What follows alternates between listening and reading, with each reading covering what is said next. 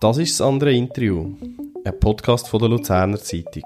Ich bin Jonas von Flüe. In dieser Folge rede ich mit dem Sepp Odermatt. Er ist vierundsechzig, Speaker an der Skirennen am Chuenisbärgli und am Lauberhorn, Präsident ad interim von Seilbahnen in Schweiz und Sportreporter bei Radio Sunshine. Bei ihm daheim in Oberdorf habe ich mit dem Nidwaldner über seine Leidenschaft, den Skisport und seine Einsätze an den Weltcuprennen geredet. Aber zuerst hören wir ihm mal bei der Arbeit zu. Marco Odermatt im Angriff auf die Westseite von Luca Deoli Brandini. Und Marco Odermatt zieht das hier hinunter. Jawohl, Westseite! New Westseite von Marco Odermatt. zwei neunundzwanzig, zweiundzwanzig. Bravo, Marco! Sepp Odermatt, ich habe im Telefonbuch nachgeschaut. Es gibt mehr als fünfzig Sepp Odermatt im Kanton Nidwalden. Mit welchem Übernamen kann man jetzt dich identifizieren? Ja, ich denke, bekannt ist sicher äh, der Salomonsef, weil ich dreiundzwanzig Jahre für die französische Firma tätig war und so ja eigentlich in den Skisport reingekommen bin. Dann habe ich gehört, gibt es einen zweiten Übernamen, das wandelnde Sportlexikon. Wie ist man auf diesen Namen gekommen? Das hat vermutlich so mit meiner Tätigkeit als Speaker, dass ich bekannt bin, dass ich Resultate relativ lang kann speichern, dass ich immer auf einen guten Fundus zurückgreifen kann. Und wenn mich jemand etwas fragt, oh, wann hat der Kitzbühel gewonnen oder wann hat der andere Adelboden gewonnen, dann kann ich da meistens doch das positiv beantworten. Gut, äh, testen wir doch das am besten gerade. Wann hat das letzte Mal ein Schweizer im Riesensalon das Adelboden gewonnen? Ja, das ist unvergesslich. Das war ein zwei null acht, der Marc Berto und Doppelsieg zusammen vor dem Daniel Albrecht. Und welche zwei Schweizer haben davor noch gewonnen? An sechsundneunzig war es der Mike von Gröningen, Doppelsieg mit dem Urs Kälin und ein zwei null zwei der Didier Küsch. Gut, das ist natürlich alles richtig. Du weißt dann von sicher auch noch, wie gut dass der, dein Namensvetter, der Marco Odermatt, letztes Jahr war, das Adelboden. Ja, vor allem ist mir der zweite Lauf in Erinnerung. Er ist ja hervorragend gefahren, ist dann im zweiten Lauf mit sechs besten Zeit schlussendlich äh, ins Ziel gekommen. Äh, vor allem ist er in Führung gegangen, als er ins Ziel gekommen ist. Äh, er hat äh, vor allem den Schlusshang hervorragend äh, gemeistert. Und das ist natürlich immer in dieser Ambiance in Adelboden etwas Spezielles, wenn der Athlet Silin überfährt und äh, es leuchtet grün auf. Und schlussendlich war er dann Zehnter gewesen, zweiter Schweizer hinter dem Gino Caviezel, der den neunten Gang realisiert hat. Mhm. Wie war das für dich jetzt gewesen? Du kennst ihn schon länger. Ist das etwas Spezielles gewesen, wenn du ihn hast können, sozusagen ins Ziel begleiten? Ja, definitiv. Ich habe es auch so angekündigt. Jetzt Sepp Odermatt begrüßt den zweiten Odermatt und habe natürlich auch immer müssen Fragen beantworten, auch jetzt, ob wir verwandt sind. Wir sind nicht verwandt, weil in Nidwalden, äh, hast du es vorhin gesagt, gibt es sehr viele Odermatt. Mhm. Wie lange kennst du ihn schon oder wie hast du seine Karriere verfolgt? Er ist aufgefallen als äh, I O-Bub, wo er da die Rennen auch schon dominiert hat. Ich kann es nicht genau sagen, seit wann ich ihn kenne, seit wann er äh, auffällt. Ich kenne den Vater natürlich auch schon lang, lang. Er ist ja im Nidwaldner-Scheinverband der tragende Säule, der, der Walti, als Sponsoringchef, als Vizepräsident. Und mit ihm habe ich schon länger zu tun gehabt. Das Jahr war er leider nicht dabei gewesen. Er hat verletzt gefehlt. Wie schwierig ist das für dich, neutral zu bleiben an so einem Skirennen? Aber du bist ein Schweizer, du moderierst oder speakerst Adelboden, Zwängen. Tust du die mehr unterstützen, wenn die durchfahren bei dir? Es ist ein bisschen ein Gratwanderung. Man darf nicht chauvinistisch werden. Also man darf nicht nur von den Schweizer äh, gross jubeln und das Gefühl haben, die anderen Nationen seien nichts. Ich habe immer auch einen guten Draht zu den, zu den Ostnationen, zu einem Sankt Kranjic zum Beispiel. Äh, und das ist schon sehr, sehr wichtig, dass man möglichst äh, neutral bleibt. Natürlich, der Schweizer ist daheim, der Lärmpegel äh, wird auch im Stadion lauter, wenn der Schweizer fährt. Aber man darf nicht nur von den Schweizer reden. Und ich glaube, das ist auch das, was Adelboden ein bisschen auszeichnet, mit dem Konzept, mit der Musik, die wir da Ländler spielen, dass wir äh, das versuchen, äh, überzubringen, dass wir auch die unmittelbaren Mitbewerber, wenn man, wenn man so will sagen, ebenfalls eine ganz faire Bühne bieten. Hast du trotzdem mal irgendwelche Lieblingsfahrer? Abgesehen von Marco Odermatt? Ja gut, äh, sicher ist die ganze Ära Hirscher, die ist einmalig gewesen, was er in Adelboden geboten hat. Er hat ja neunmal gewonnen, viermal den Riesen, fünfmal den Slalom. In Adelboden ist ja bekannt, dass die ersten fünf jeweils eine Kuhglocken überkommen. Mhm.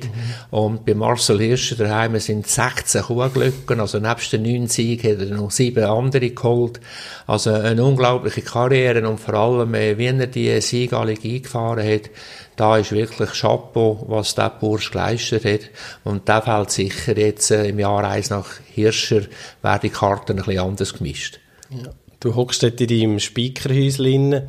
Hast du trotzdem dann irgendwie noch Kontakt zu den Fahrern oder sind die ganz weit weg? Ja, wir sehen sie natürlich am Vorabend bei der Auslosung, bei den ersten fünfzehn, die ja präsentiert werden äh, im Publikum.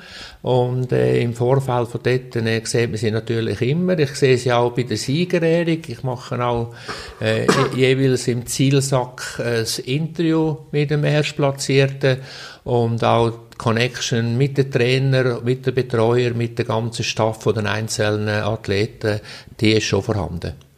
Jetzt bist du seit neunzehnhunderteinundneunzig in Adelboden als Speaker unterwegs, seit neunzehnhundertachtundneunzig am Hundschopf zu Wengen.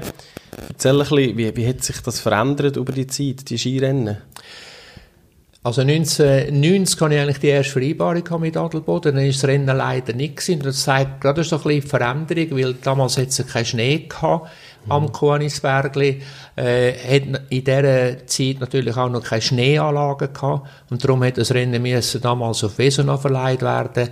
Das ist heute eigentlich undenkbar, also entweder äh, kann man heute Schnee produzieren und die Rennen durchführen und sonst ist man vielleicht dann früher oder später nicht mehr im Weltcup-Kalender drin. Das ist rein einmal auf die Infrastruktur bezogen. Geändert hat sich natürlich äh, das Ganze drumherum. Wir sind in Adelboden sicher die Ersten gewesen im Ski-Weltcup, wo der ganze Entertainment-Gedanke reingebracht haben, dass man mit Musik spielt, äh, dass es nicht nur in Anführungszeichen ein Skirennen ist, wo oben einer startet und unten fährt durchs Ziel, sondern man muss heute natürlich auch im Gast vor Ort, dem Publikum, dem Fan, dem Zuschauer noch einen Zusatznutzen bieten. Ist das Schweizer Publikum anspruchsvoller als eins zu Österreich? Du bist ja manchmal auch in Kitzbühel unterwegs. Unterscheidet sich das irgendwie? Es unterscheidet sich vielleicht insofern, dass äh, seit zweitausendacht, dass wir äh, keine Podestfahrer mehr hatten in der Schweiz. Und das merkt man natürlich schon. Man hat es vor allem so vor sechs, sieben, acht Jahren gemerkt, wo nicht einmal in den ersten zwanzig ein Schweizer war. Es ist einfacher natürlich, wenn die Schweizer auch erfolgreich sind. Das ist definitiv so. Und auch der Skifan tut das natürlich so gutieren. Wenn man dir jetzt zulässt, Adelboden oder Wengen, hat man das Gefühl, du kennst jeden Fahrer. Wie kannst du dich so gut auf all diese Fahrer vorbereiten?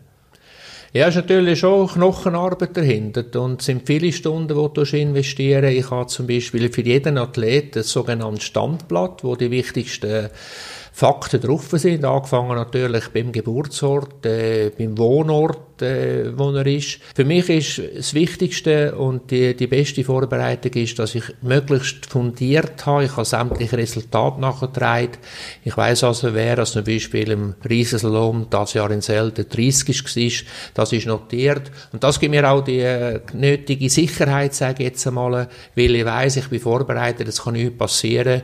Wenn du an einem Ort musst, äh, dringend nachschauen, dann habe ich das äh, parat. Dann kannst du uns jetzt auch ohne Probleme sagen, wer im Abfahrtsweltcup momentan vorne ist.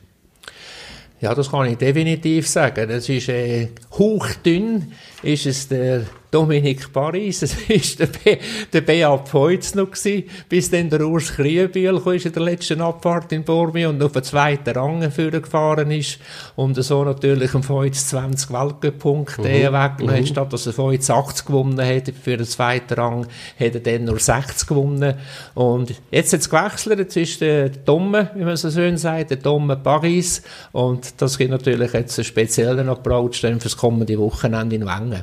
Genau, vier Punkte Vorsprung hat er. Weißt du ja, wer auf dem dritten Platz ist? Hinter diesen zwei, die bis jetzt sehr gut gefahren sind das Jahr. Kriechmeier. Nein, das ist nur auf dem sechsten. Der Johann Klare ist das.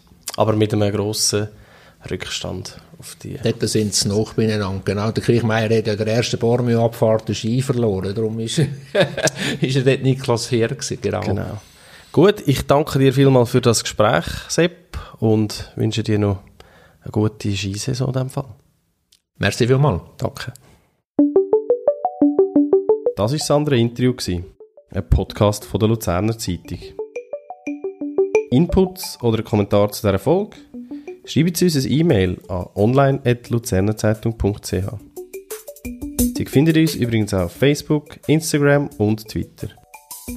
Ich bin Jonas von Flüe und danke fürs Zuhören. Bis zum nächsten Mal.